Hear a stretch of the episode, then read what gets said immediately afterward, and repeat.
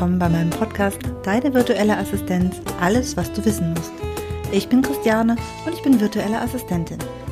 In meinem Podcast möchte ich darüber sprechen, wie euch eine virtuelle Assistenz bei eurem Online-Business unterstützen kann, damit ihr mehr Freiräume und Zeit für euch, aber auch für euer Business habt. Weitere Themen werden sein, wie startet ihr am besten die Zusammenarbeit? Wie sind die Abläufe? Welche Probleme kann es geben? Und vor allem, wie findet ihr genau die virtuelle Assistenz, die zu euch und eurem Business passt?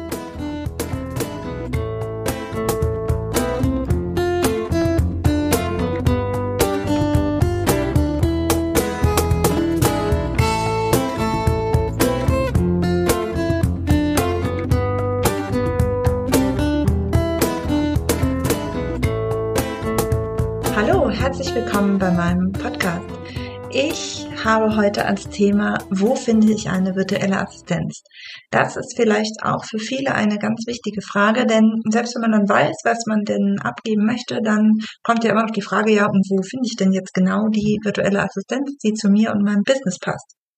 Falls es heute etwas lauter wird zwischendurch, dann liegt es schlichtweg daran, dass wir jetzt gerade im Homeschooling sind und ich habe im Moment echt viel zu tun, ähm, auch weil ich natürlich ein bisschen die Kinder zu Hause betreuen muss. Ich habe hier drei Jungs, die aufs Gymnasium gehen. Das ist eine verpflichtende Ganztagsschule und die haben jetzt auch im Homeschooling quasi von ja, fünf vor acht bis zehn nach vier nach Stundenplan Unterricht, aber halt per Video.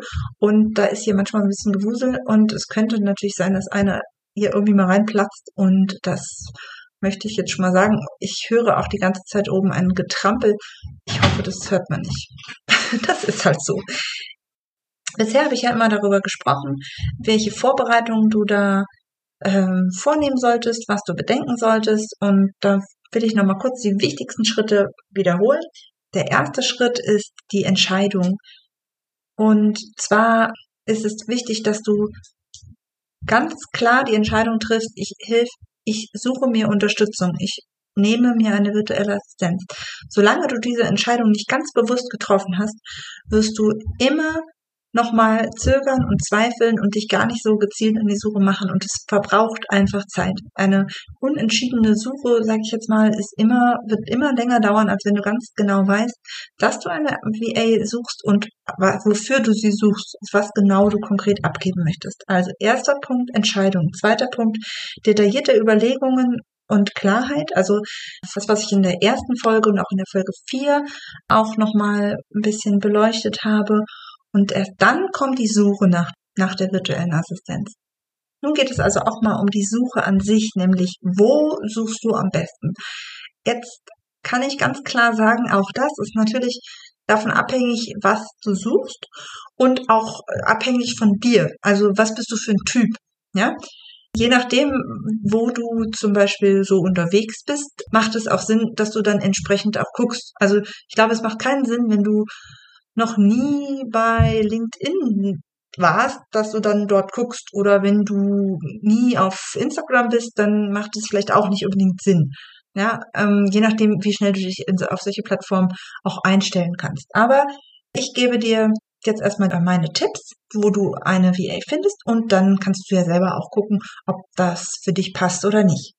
Es ist also nur ein Überblick und ja, die passende Möglichkeit musst du für dich selber rausfinden. Mein erster Tipp als, als Ort, wo du einen, eine VA findest, ist eine Google-Suche. Also ich bin so ein Google-Typ. Wenn ich irgendetwas wissen möchte, bin ich immer erstmal bei Google unterwegs. Und da ist es halt auch ganz wichtig, dass du schon weißt, was du brauchst, weil du dann natürlich die Google-Suche auch eingrenzen kannst, also bestimmte Suchworte schon nutzen kannst. Wenn du einfach nur virtuelle Assistenz eingibst, wirst du höchstwahrscheinlich auch natürlich äh, Vorschläge bekommen. Das werden dann, ich sage jetzt mal, die ganz großen sein natürlich erstmal, hm, die schon eine gewisse Präsenz im Netz haben. Aber ob das dann wirklich genau das ist, was du brauchst, ist natürlich auch die Frage. Ja, es ist also wichtig, dass du genau die Schlagworte dann auch einbringst, die das beschreiben, was du abgeben möchtest. Die Vorteile dieser Google-Suche sind, es ist plattformunabhängig. Also du bist hm, nicht gebunden an irgendwelche Social Media oder sonstigen Plattformen. Du hast schon mal einen ersten Eindruck über durch die Website es ist ja wie so eine Visitenkarte auch. Du siehst den Stil, du siehst schon mal das Foto, du kannst schon mal so bestimmte Punkte abklappern, du kannst schon mal dich informieren, ohne dass du direkten Kontakt hast. Du kannst äh, schauen, was die für ein Portfolio haben, was die überhaupt anbieten. Eventuell siehst du auch schon die Preise. Das ist also schon mal auf jeden Fall ein ganz guter äh, erster Schritt. Ähm, auch der Schreibstil, den kannst du dann da sehen. Vielleicht ähm, ja, hast du dann schon mal einen guten Eindruck. Die Nachteile dabei ist natürlich, du findest natürlich nur die, die auch eine Website haben. Und gerade kleinere oder virtuelle Assistenzen, die am Anfang stehen, die haben vielleicht gar keine Website. Insofern wirst du die dann natürlich auch nicht finden. Und die werden dann nicht erfasst. Das ist ein bisschen schade. Und wie gesagt, es ist, kommt halt auch sehr darauf an, was du für Suchworte verwendest, beziehungsweise mh, hm, was diese VAs natürlich auch für Suchworte dann äh, ja auf ihrer Website drin haben. Also das ist so ein bisschen die, die Schwierigkeit, die es dabei gibt. Mein zweiter Tipp für den Ort für die Suche nach einer VA sind VA-Plattformen und VA-Agenturen. Ja, also es gibt da ganz, ganz viele verschiedene. Ich muss sagen, ich war ehrlich gesagt selbst noch nicht auf solchen Plattformen aktiv. Ich habe meine mh, hm, bisherigen Jobs immer anders bekommen. Ich kann deswegen jetzt auch nicht so viel dazu, nicht wirklich dazu, ich kann, ich kann also nicht aus eigener Erfahrung sprechen. Es gibt, wie gesagt, auch sehr, sehr große Unterschiede. Also das Angebot dieser Agenturen reicht von Agenturen, wo man die Agentur direkt bezahlt und dann vergibt die das an, ja, meist eher abhängige VAs. Also die haben, sind vielleicht auch irgendwo selbstständig tätig, aber die sind halt dann an diese Agentur gebunden. Also man fragt eine Leistung an bei dem Anbieter und gibt an, was man gemacht haben möchte, äh, welche Sprache wichtig ist und dann wird diese Leistung dann der VA übertragen und häufig gibt es auch noch nicht mal einen direkten Kontakt. Ja, also das ist sozusagen die eine, das eine Ende des Spektrums und dann gibt es halt auch noch quasi Vermittlungen, die selbstständige VAs vermitteln. Äh, auch da gibt es halt eben Unterschiede. Also manchmal werden die Aufgaben quasi immer von wem anders bearbeitet, aber es gibt auch welche, wo man quasi eine VA, ich sag jetzt mal, zugeteilt bekommt einfach. So, das war jetzt ein auf einem Hüpfpferd hüpfendes Kind. Ich hoffe, ich kann jetzt halbwegs weitermachen. Das Problem, also der Vorteil ist, meist sehr schnell bearbeitet. Du musst dir keine Gedanken machen, wer das macht. Du gibst es an die Agentur und es wird relativ schnell eine Lösung gefunden, weil es auch mal relativ viele gibt. Das ist sicherlich ein Vorteil. Hm, ich kann mir auch vorstellen, dass das für bestimmte Aufgaben gut klappt.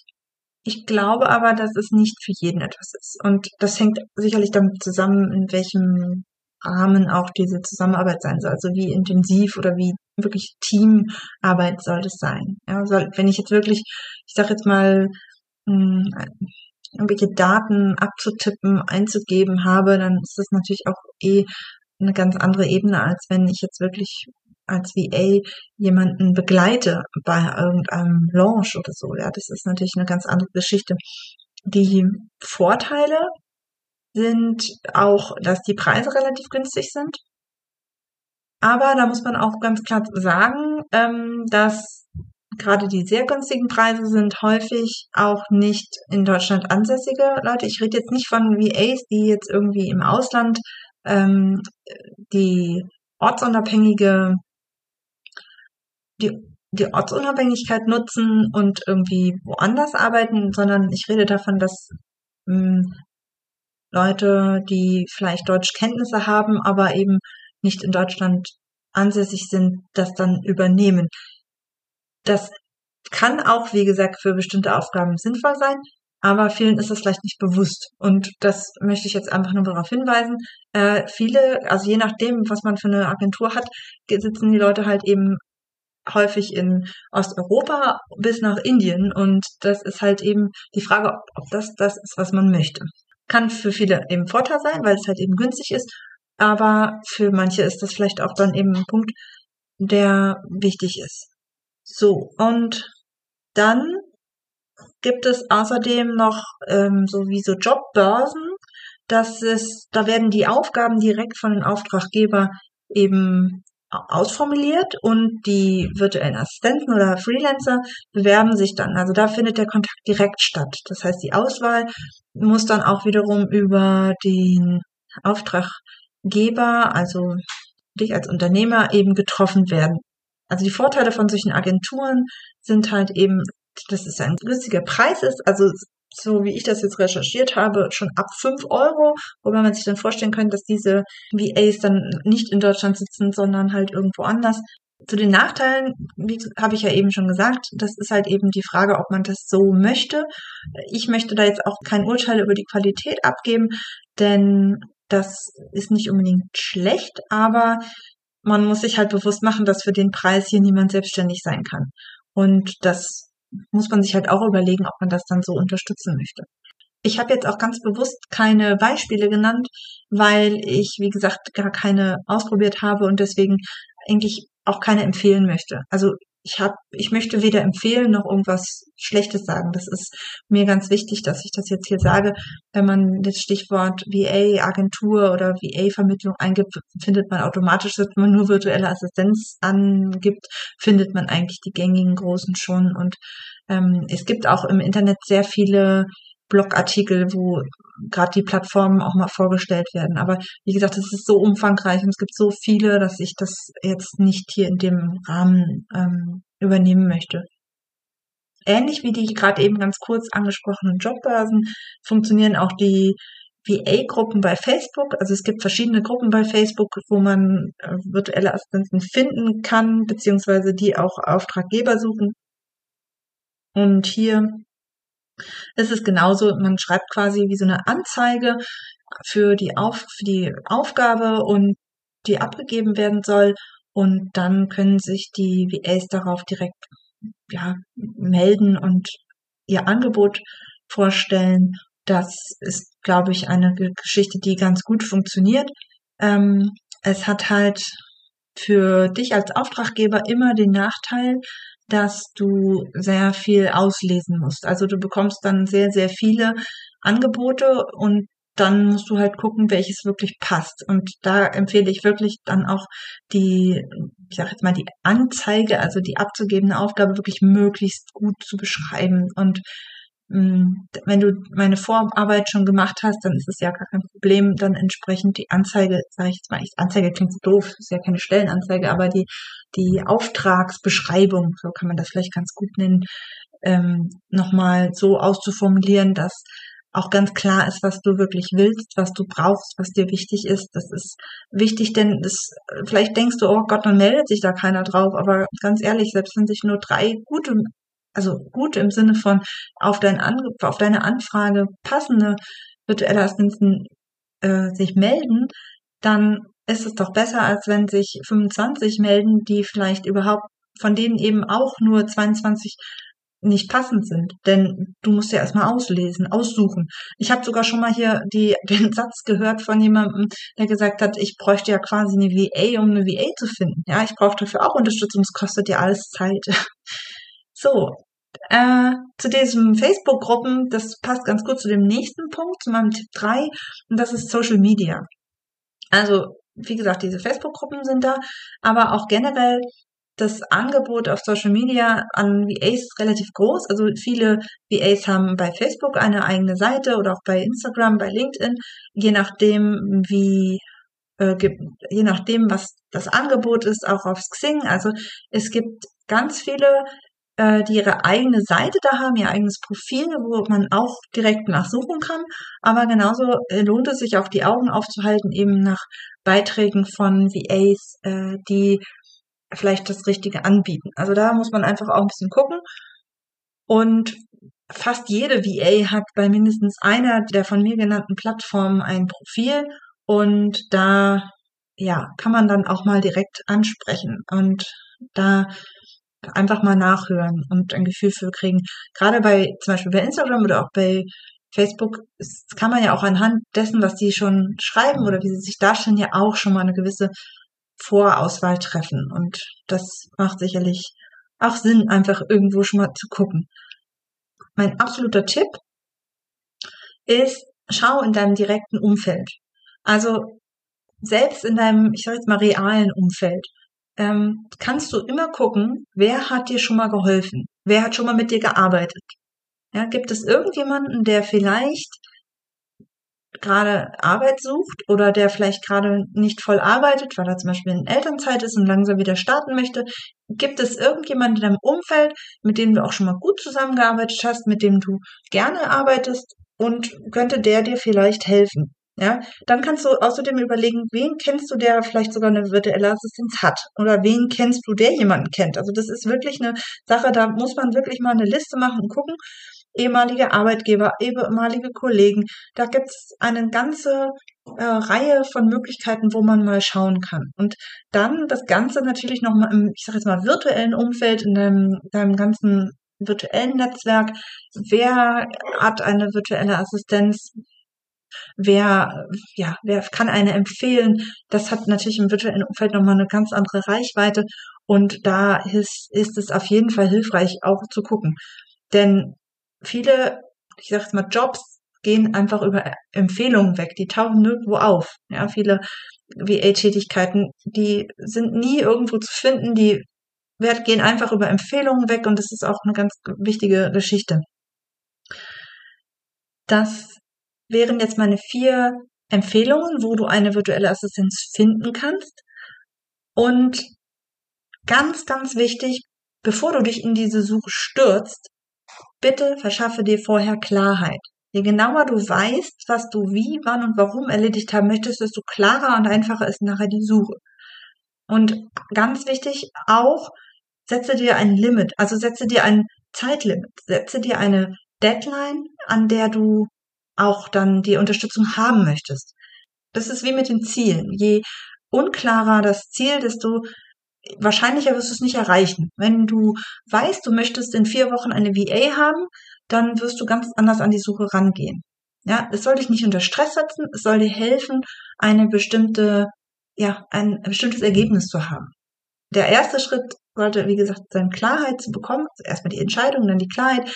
Und dann kannst du zum Beispiel als Übergang schon mal einfach mal eine ganz ausführliche Stellenanzeige, sag ich mal, eine ganz ausführliche Aufgabenbeschreibung machen. Ja, was soll abgegeben werden? In welchem Umfang? In welchem, welcher Delegationsstufe? In welchem ja, wie viele Stunden setzt du dafür an im Monat? Soll es regelmäßig sein? Soll es im Monat sein? Das ist eine einmalige Geschichte von zum Beispiel, sagen wir mal, zehn Stunden. Das sind alles wichtige Informationen und nur dann kannst du auch gescheit suchen. Denn vielleicht hat jemand gerade, wenn du eine Anzeige ganz allgemein schreibst, vielleicht meldet sich jemand, der gerade eine Kapazität frei hat, aber weiß ab nächsten Monat nicht mehr. Ja, dann würde für den das passen, wenn es was kurzfristiges ist, was, was abgegrenztes, abgeschlossenes. Aber wenn du langfristig jemanden suchst, sprichst du ganz andere Leute an. Ganz, ganz wichtig. So, das wäre es für mich heute schon. Ich möchte euch noch hinweisen auf meine 5-Tage-Challenge bereit für Unterstützung im Business. Die wird ab dem 25. Januar 2021 losgehen.